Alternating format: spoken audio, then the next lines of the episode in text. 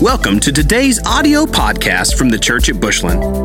If you enjoy the teaching ministry of the Church at Bushland and would like to enjoy more resources and weekly updates, we hope you will visit our website at thechurchatbushland.com or download our app for both iOS and Android devices by searching for The Church at Bushland.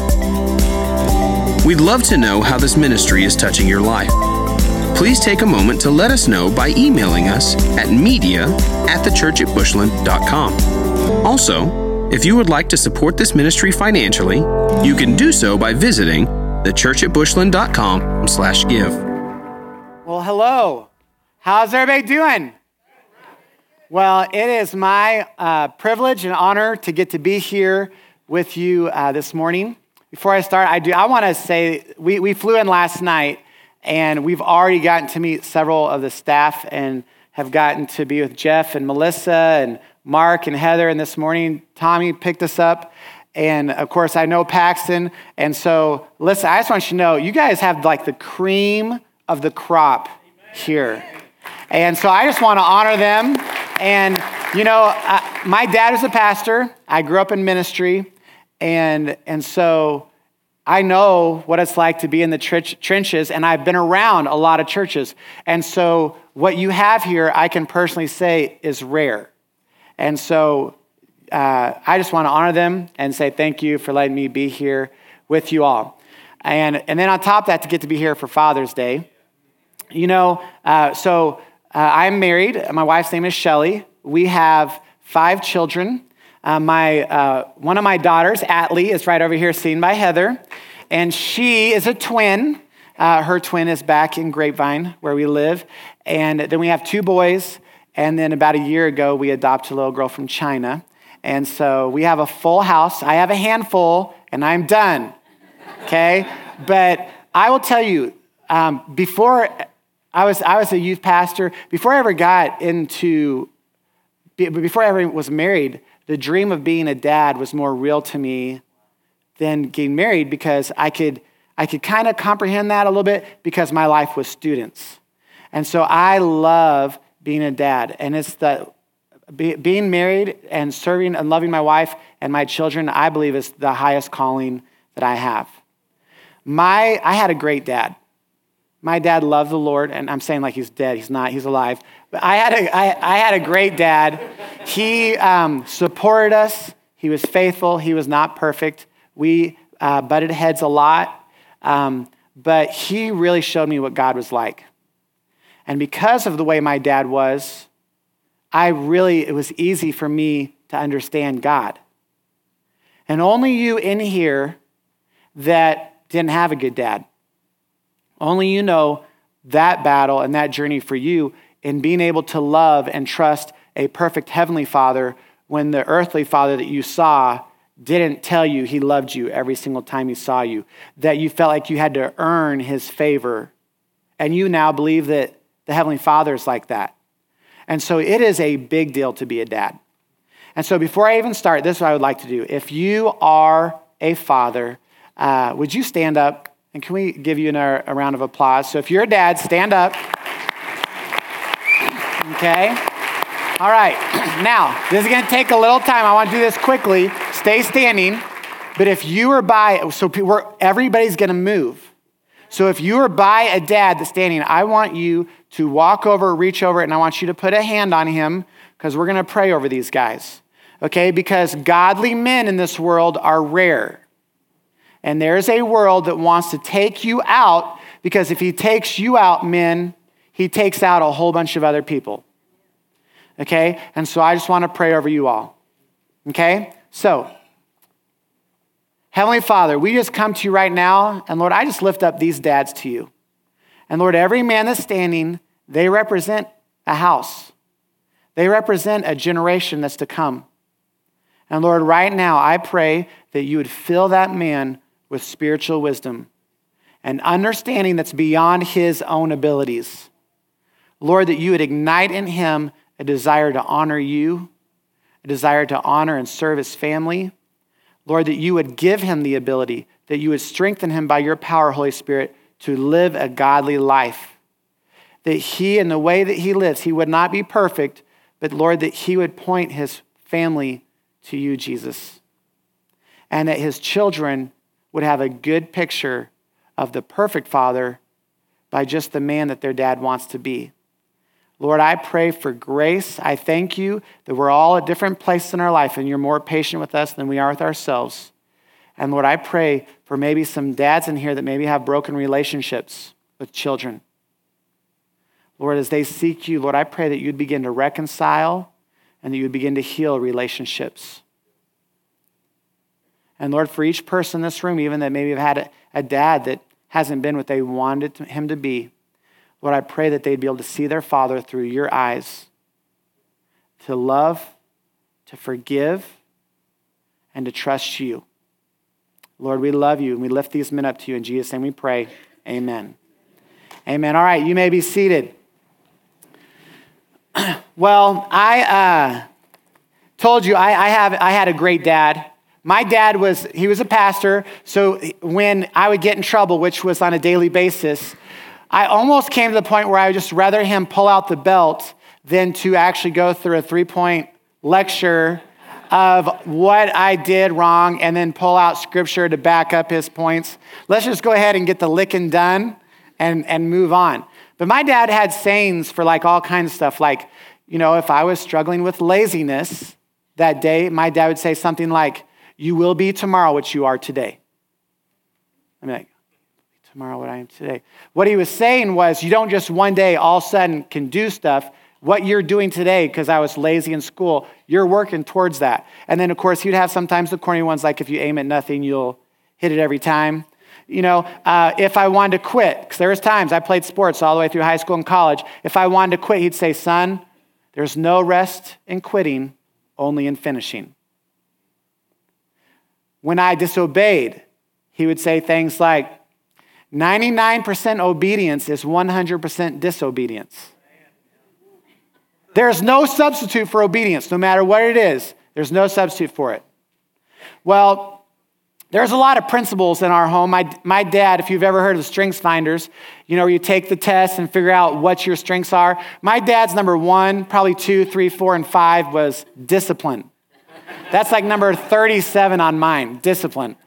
But uh, we had, a, we had a, a rule in our home, and that was you, you don't drive other people's cars. So when we were getting to high school, one of the rules was you don't drive other people's cars. Well, one day, we were, it was actually the last day of my junior year in high school. Some buddies and I decided to go four wheeling, okay? You know, and we went down by the river. And this was back in the day, guys, where you still had to get out and lock the hubs on your truck.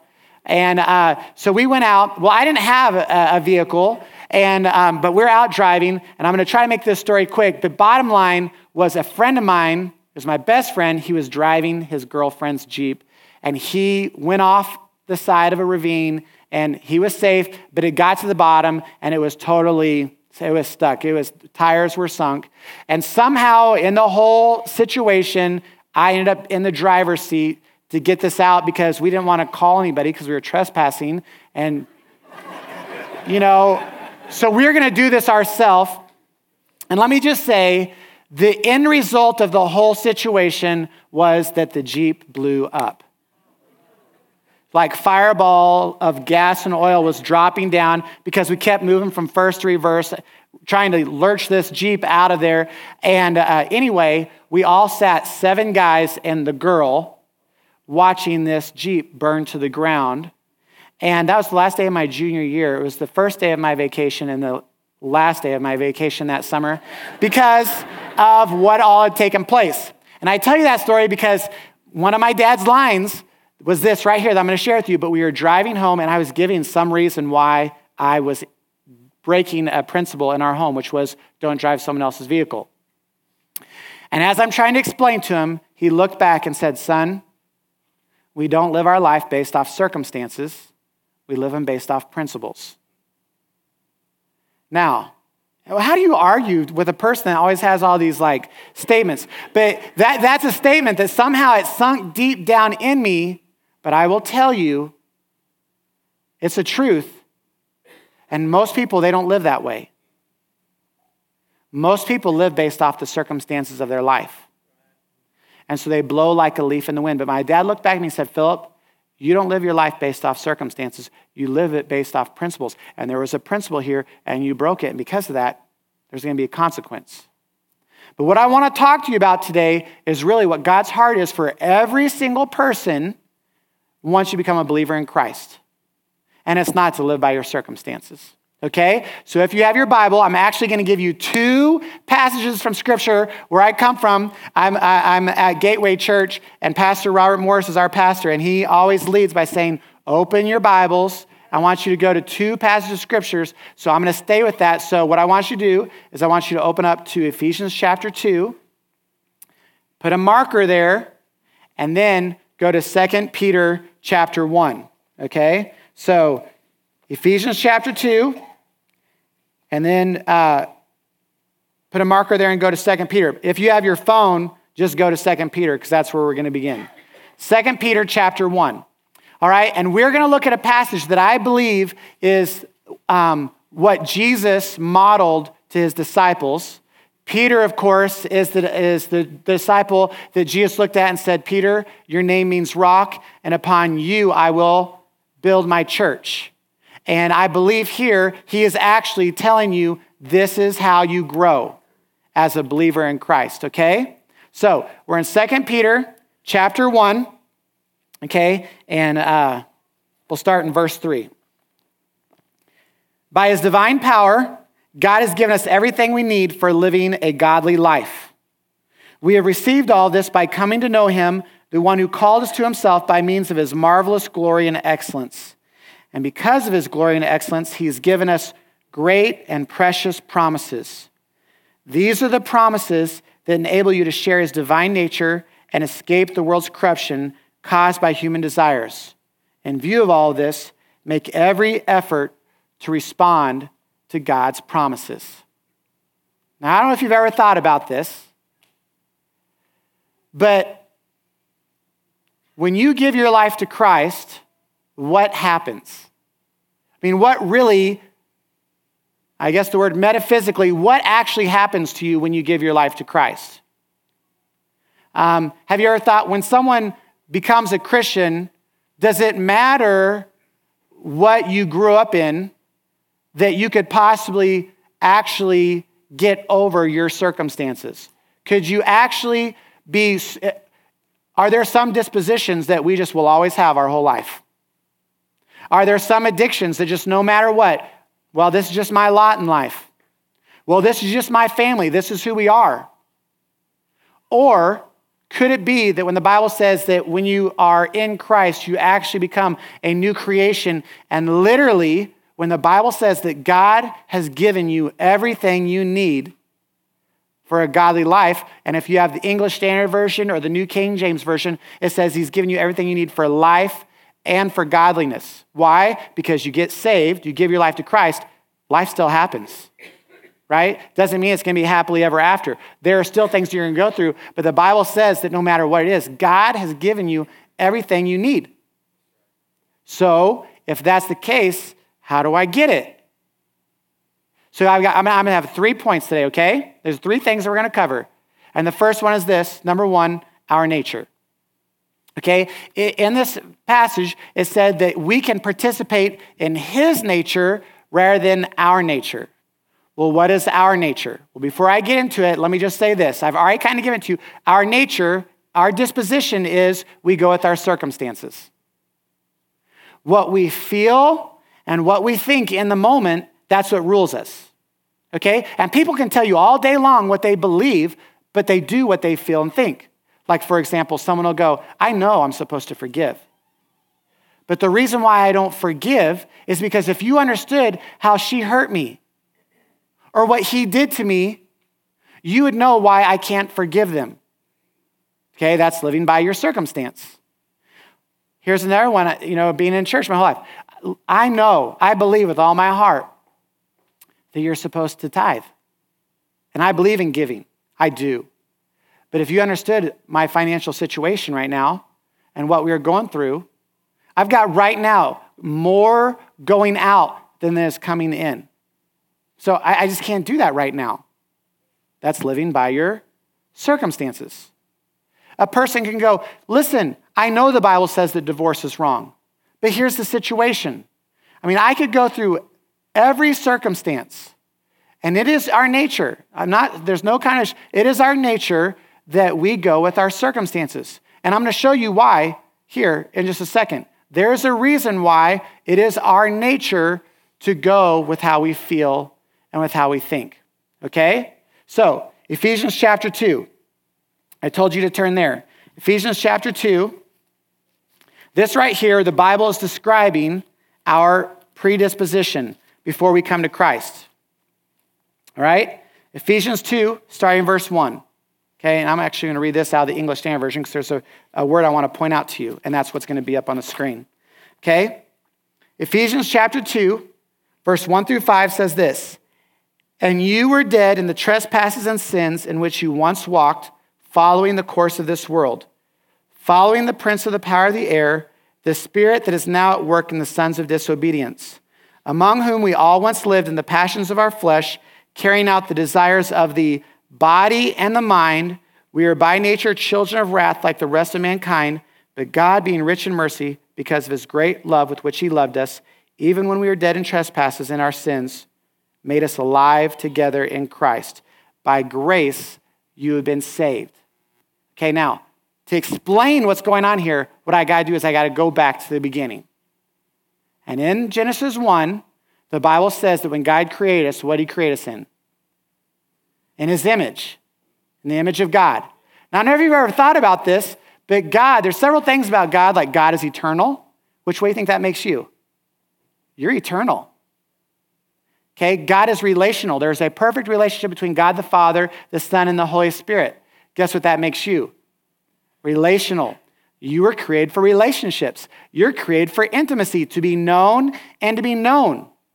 Okay, I was a uh, youth pastor for years, and I always joke with teenagers about this whole relational thing. And I'd say, you know, you don't go to the mall to find clothes to protect yourself from the elements.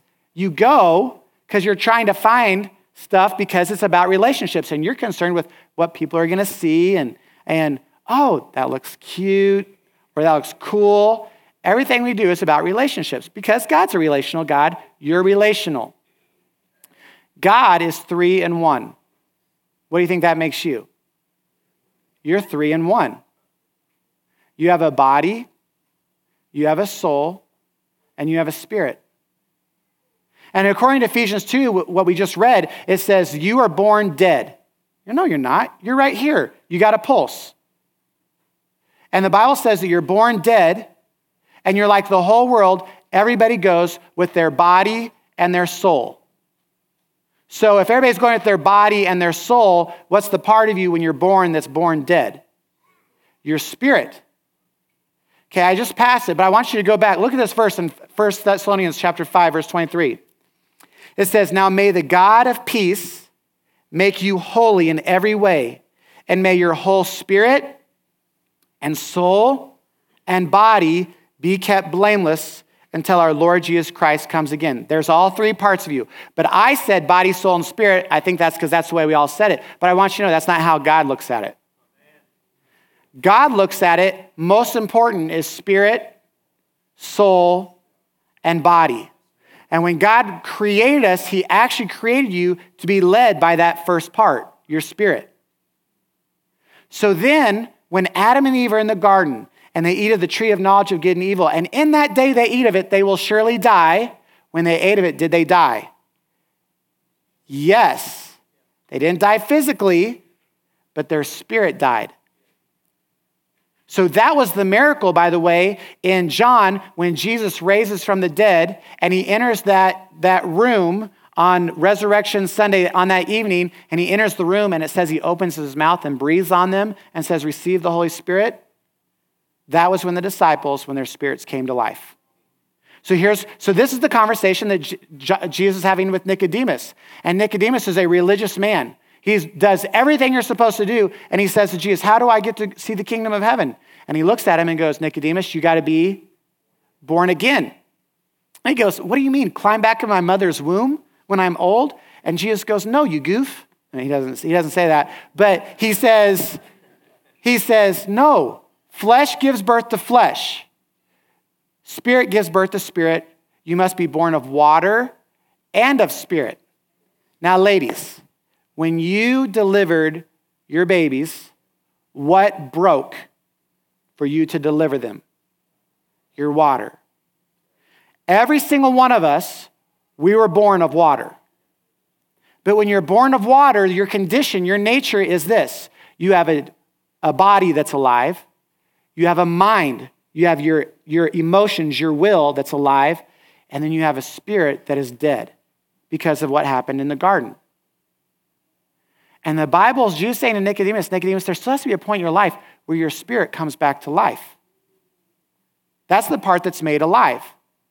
Okay, so because of this, our body is what we feel, our mind is what we think. Because we're in this condition where our spirits are dead, what does everybody go with? How they feel and how they think. So here's what happens. Here's the metaphysical part is when you say, Jesus, I need you. And I ask you to forgive me of my sin, and I want you to rule, and I want to have a new life in you. And so, Jesus, would you come into my life and be my Lord? Here's what happens. According to Romans chapter 8, 11, the Holy Spirit it says, just like on Easter morning when the Holy Spirit rushed into the tomb and resurrected Jesus' dead body and brought him back to life, the exact same thing happens. The Holy Spirit comes rushing into the tomb of your mortal body and brings your dead spirit back to life. So now you have a new spirit, or your spirit is alive. This is spiritual life. And now, for the very first time in your life, you've been given everything you need for life and godliness. You now can go with the spirit rather than going with how you feel and think. So, in that moment, your spirit is made whole. Are you guys with me so far? So, this is our nature. We have a body, we have a soul, we have a spirit. Before we were in Christ, our whole life, we went with how we felt and thought, no matter what the trouble was, what the temptation. In the moment, I feel something, I think something, and so I do. It rules me. It causes me to have fear, anxiety, worry, and it robs me of what I want peace, wholeness. And I just think when I'm in a circumstances, oh, if the Lord would just heal my mom, I would have peace, I'd have wholeness. If I could just get a new job and I could get a financial increase, then we'd have peace, wholeness. And here's the thing our nature, we think peace comes from things, and God wants you to know peace comes from Him. He is the Prince of Peace, He is wholeness. So my nature is I want to go with how I feel and think. But then, okay, God's nature. This is number two. So put God's nature if you're taking notes. Number one was our nature. Two, God's nature. What is God's nature? I mean, in the Old Testament, you have all the Hebrew names of God Jehovah Rapha, the Lord who heals, uh, Jehovah Makedesh, the Lord who sanctifies, uh, Jehovah Rohi, the Lord my helper, uh, Jehovah Jireh, the Lord who provides, the Lord who sees. Uh, he is holy, He is faithful. The fruit of the Spirit love, joy, peace, patience, kindness, gentleness, self control. I literally have to sing this song in my head as I'm doing those. Okay? But here's the bottom line you know what God's nature is? Life. He is life. And there is no life apart from him. And so, literally, what the passage that we read was that God has given us his promises, that we can participate in his nature rather than our nature. What is our nature? We go with how we feel and think. God's nature is everything that is life. So, how do you guys know the, the, the, the Great Commission? Go into all the world to, to uh, make disciples, baptize in the name of the Father, the Son, and the Holy Spirit, and to teach them to obey everything that I have commanded you. My whole life, I thought that was the Ten Commandments. Teach them everything I've commanded you. But you know, there's a Bible verse, it's John 6 63, that says Jesus is talking to his disciples, and he says to them, Everything that I've spoken to you, it is spirit and it is life. So you want to know what he's saying to his disciples? You got to go into all the world and you got to teach them how to obey everything that I have spoken to you that is spirit and that is life. Why? Because their whole life before they were my disciple, they went with how they felt and thought. And now that they're my disciple, yes, their spirit is alive. And yes, it's been whole. Let me back up and say it this way. When you gave your life to Christ, do you want to know what happened? Your spirit was saved. The Greek word is sozo. It means to be made whole. For by grace you are saved through faith. It is not by works. no one can boast. In that moment, your spirit is made whole. It even says in Ephesians 2, it says it's now seated in the heavenlies. Okay? So, guess what? Because of that, the Bible promises that one day your body will be saved. In the twinkling of an eye, that which is imper- uh, uh, perishable will become imperishable. That which is corruptible will become incorruptible. You will be, your body will be made whole. But guess what? In this lifetime, you want to know what now needs to happen? Your soul needs to be made whole. So that's why when you read scripture, sometimes it makes it sound like saved is a past tense thing. Sometimes saved is an ongoing thing. Sometimes it sounds like you're going to be saved in the future. Have you ever thought about that? The reason why is you got to know which part of your, your body, soul, and spirit it's referring to. So I don't do anything to save my spirit. It's done, it's whole. My body, the promise is it's going to be made whole, but I have this life, and God wants to use the word of God. This is the sanctifying process to make your soul whole. How does it make my soul whole? Don't conform to the pattern of this world, but be transformed by the renewing of your mind. What's the pattern of this world? Everybody goes with how they feel and think. To be transformed by the renewing of your mind is to get your mind to stop going with how you feel and think and have your spirit mature enough that in the circumstances of life, you go with the spirit, all things that are spirit in life, rather than with how you feel and think. Are you guys tracking all this? So listen to me.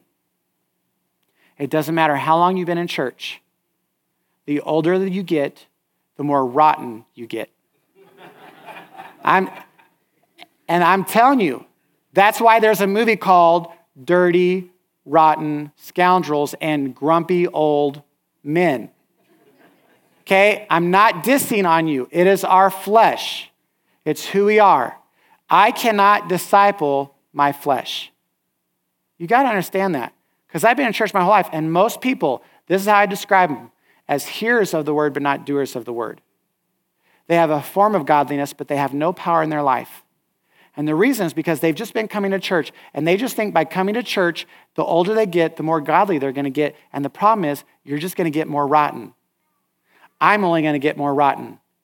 You literally have to learn how to go with the Spirit in all things because your nature is you're going to go with how you feel and think.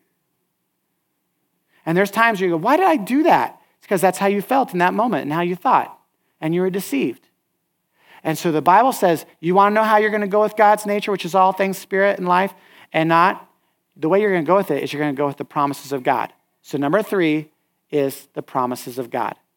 Okay? Now, this right here, this is the promise of all things that pertain to life and peace. Okay? If you did not have this, you wouldn't know what life was for, right? Would we know what eternity was about? Would we know who God is? Would we know how to do a marriage? Would we know how to raise children? Literally, look, this is the promise of all things that pertain to life. Not the book I wrote, not the book that anybody else wrote this right here. When Jesus was with his disciples and he's saying, Go into all the world, teach them to obey everything I commanded you, he wasn't thinking, Okay, we got to start this discipleship process. I can't wait for 2,000 years when all these Christian books will come out. everything. This is the promise of all things that pertain to life. Okay? Everything in it, from cover to cover, it is filled with promises. Every truth, and every commandment, it is there for you that when the circumstances of life come, you would respond to the promise rather than the circumstance. Most of us have read our Bible our whole life to gain knowledge. And God didn't give this to you for you to gain knowledge. He gave it to you so you would learn how to respond in the circumstances of life. I told you I have five children. There isn't a single thing I tell them for them to argue it. You want to know why I tell them it?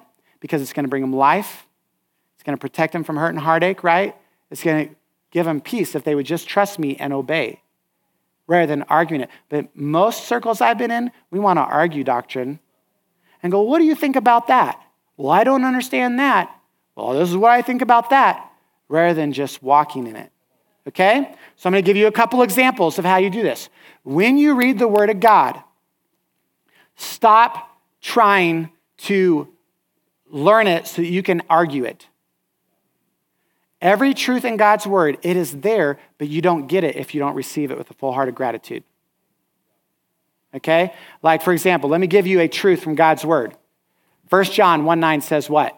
If we confess our sins, he is faithful and just to forgive us our sins and to cleanse us from all unrighteousness. Now, is that a truth or a commandment? It's a truth. But guess what? You don't get it unless you receive it with a full heart of gratitude. There is no truth in God's word that if you don't receive it with a full heart of gratitude, you don't get it. Forgiveness, even though forgiveness is offered to you, if you don't receive it, if you don't receive it in here, you don't get it. I was uh, in Cleveland, Ohio, uh, speaking, and afterwards, this guy came up to me and, and was just had guilt all over his face, and he said, I'm not a good dad. I go, why, why aren't you a good dad? And he, he dropped his head and he said, Because uh, I used to abuse my children. And uh, I said, Are you still doing that? And He said, No, three years ago, I gave my life to Christ. And I have not touched him. I've not said verbally anything. I've asked their forgiveness, but, but I am a horrible dad and I live in shame over this area. And so I said, Okay, 1 John 1 9 says, If we confess our sins, he is faithful and just to forgive us our sins and to cleanse us from all unrighteousness. So, what I want you to do is, I want you to take that to him in prayer right now, and I want you to receive it. And so he prayed. And after we prayed, he said, I looked at him and I said, his name was Brian. I go, Brian, I want you to know the Lord forgives you and you're a good dad. Can you receive that? And he goes, I just can't receive that. I go, why can't you receive that? He goes, because I just don't feel like that I can receive that because of all the things I've done in my life. And I said, Brian, stop. What's your authority? Is your authority what you feel, or is your authority the Word of God? And he goes, It's the Word of God. Well, you're not talking to me like it's your authority. You're talking to me like your authority is your feelings. You guys, you understand, we go with our feelings all the time. I don't feel like that. No, I didn't say what you feel. You, you got to receive it. That's what faith is. Do you know what? We live by faith, not by sight. Living by sight means I go with what I can experience, what I can measure, what I can understand. Faith means acting on the promises of God. So, Brian, what I want you to do is I want you to receive it. God's word says that he forgives you. Can you receive that? I want you to say, I receive it. And he literally bowed his head and go, Lord, I just received that, that you forgive me. And literally, tears began to flow because all of a sudden he had received this truth that was in his head and moved it to his spirit. That's what God wants you to do with all of his word. Move it from here to here. Okay, here's a commandment. Colossians 3 1 says, Clothe yourself with kindness, gentleness, compassion. It goes on to say, put on love. Okay, commandments. God's word is full of them. Every commandment in God's word is a promise. Why? Because God wouldn't command you to do something if it wouldn't bring you life and peace, right? So, can you do that? You can't, okay? Um, one of the biggest things that I've struggled with my life has been forgiveness. Because for me, I grew up in church, it's been all the Christians that have hurt me. And there have been some things in my life where I've just really struggled with letting go of that. But there's a commandment in God's word, Romans 13, 14, that says, Do not indulge in evil desires, but clothe yourself in the presence of the Lord. My evil desire is to let them know what they did and how it was wrong. My desire is to hate them in my spirit, to have anger, and it's my right to hold on to that. Well, the Bible, the promise is this don't indulge in that evil desire. Clothe yourself in the presence of the Lord. Well, guess what? There's no commandment in God's word that I can do in my own power, can I? So, guess what? That's something I need to ask Him for. So, Lord, I come to you right now and I ask you to clothe me with your presence. I ask you to put compassion and kindness and love in me because I don't love those people. I don't want to indulge in that evil desire. And so I give this to you. This is the process of what it means to take every thought captive and make it obedient to Christ. Okay, the reason why I'm telling you all this is because in Philippians 4 6, it says, Do not be anxious about anything, but in everything, whatever the circumstance, bring everything in prayer through supplication and with thanksgiving. Supplication is asking by faith, thanksgiving is receiving with a thankful heart. And you want to know what the promise is if you do that? The peace of God, which transcends all understanding, will guard your heart and mind. It'll guard, it'll guard your feeler and your thinker. Because, see, in the circumstances of life, what I'm saying to you right now about God's promises, God doesn't promise you because you come to Him and pray about something that all of a sudden your circumstance is going to change, does it? He does promise you that even when you're in the circumstance, spiritual maturity is if you learn how to, to put His promises in you. And all I'm doing today is talking to you about the importance of hiding God's word in your heart and going after the word of God and learning how to receive it in your spirit rather than just getting head knowledge and changing the way you read the Bible is what God wants you to come to in a place as though it might not be well with your circumstances, it's well with your soul. And why is it well with your soul? Is because your soul is going with your spirit rather than your circumstances. Okay? Now, in this room, I guarantee you there's a lot of circumstances going on right now. There are some of you right now that you have a circumstance right now that's going on in your life that I even prayed that there's a broken relationship in your family. I understand that.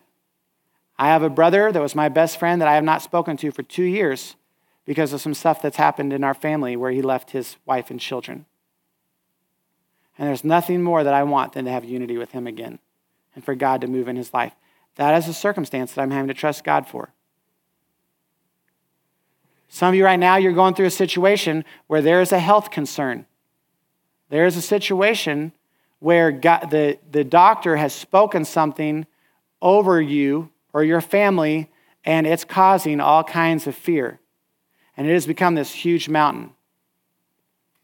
There's a, some of you, you guys have a circumstance where right now you need a job, or there's a financial situation going on. And no matter what the circumstance is, God, and I'm I'm telling you, He is more concerned in what He wants to do in you. He knows, He, he has something for you. Trust in the Lord with all your heart, lean not into your own, own ways. In all your ways, acknowledge Him, and He'll make your path straight. Seek first the kingdom of God and His righteousness, and all these things will be added unto you. Guys, all these are promises. God's word is full of promises. And in those things, God wants to speak to you. 1 Peter 5:10. You want to know what it says? God has qualified you to share in his inheritance, but you will go through suffering. And when you do, He will support you, He will strengthen you, He will, uh, what's the next thing? He will restore and He will establish. You know what that's saying? No matter what, and I've gone through them many, many times in my life. What He's saying is when you go through the things you're going through, and it's a promise, it's when you're going through it, He will support you, He will strengthen you. There are going to be some things that you think are taken away from you, and He's going to restore. But then he's going to establish. He's going to settle you, as some translations say. God wants to bring you into a place where he settles you in areas that have never been settled before. But it's going to go through some things. But God has given you everything you need for life and for godliness. And I want to end with the greatest promise of all, and that is that Jesus Christ came. He lived a perfect life, and he died on the cross for your sins and He offers forgiveness no matter what has been in your life, and He offers a new life, and He gives you the ability to have your spirit come to life so you no longer have to go with how you feel and think. But do you know how you get that promise? Like every other promise in Scripture asking and receiving by saying, Jesus, I thank you that you died on the cross for my sin that you rose from the grave and that you offer new life for me. And so I am asking you by faith, this is the asking part, I'm asking you to come into my life. I'm asking you to be my Lord. And I'm asking you to give me the Holy Spirit so that I can live this life. Okay, the same way that you move the knowledge of salvation from your head to your heart is the same way God wants to move all the rest of Scripture from your head to your heart. All right? And so, what I'm going to do is I'm going to ask the worship team to come up here. And even as they do, I'm just going to ask you, and, and I'm going to go ahead and, and if you're a part of the altar team to come up, just say, What is the Holy Spirit saying to you? And if there's a circumstance in your life, what we want to do is we want to pray for you. Why? Because the Bible says, in all things in prayer, whether it's in supplication or thanksgiving, bring all your requests to God, and God wants to bring you to a place of peace. Now, guess what? God also answers prayer. And he he is the healer, right? So he heals. That's not his, that's not like an adjective, like sometimes I'm funny, sometimes I'm not. When it says that God is healer, guess what? That's who he is all the time. But what he wants me to come to a place is I am more wanting the healer than the healing. I'm wanting more the provider than the provision. Do you understand that? Because God wants you to understand that your peace, your wholeness is not going to come from the circumstance. Your wholeness is going to come from Him. And He wants to guard your feeler and your thinker. That you have the ability to walk, as it says in, in Ephesians 6, with the shoes fitted with the gospel of peace. Why? Because when I'm going through the things in my life, you want to know what separates me from my neighbors and everybody else? Is I can walk through it, and I can walk through it with wholeness. And that's the testimony to a lost world. But what is God, what's going on in your life right now, and what is God wanting to speak to you about? Okay? So even as we, we worship, uh, if you have a circumstance in your life, or maybe you're like, I want to take that promise, I want to give my life to Christ, uh, would you come come forward? All right? So let's do that. Actually, let me pray, or you want to pray? You go for it. I'm going to pray over you guys right now, okay? So, Heavenly Father, I just pray right now that you would draw every person. Lord, you are speaking through your word, through your spirit to each heart. And Lord, I pray that we would respond, that we'd be tender, that we'd be humble. Your word promises that you oppose the proud, but you give grace to the humble. I need grace, Lord. I need all the grace I can get. And Lord, I pray right now that you would speak you would draw. In Jesus' name we pray. Amen. Thank you for listening to this week's podcast from the Church at Bushland. We exist to help people know God, find freedom, discover purpose, and make a difference. We hope you will stay connected by following the ministry on Facebook and Instagram, by using the Church at Bushland, and on Twitter by using at TCA Bushland.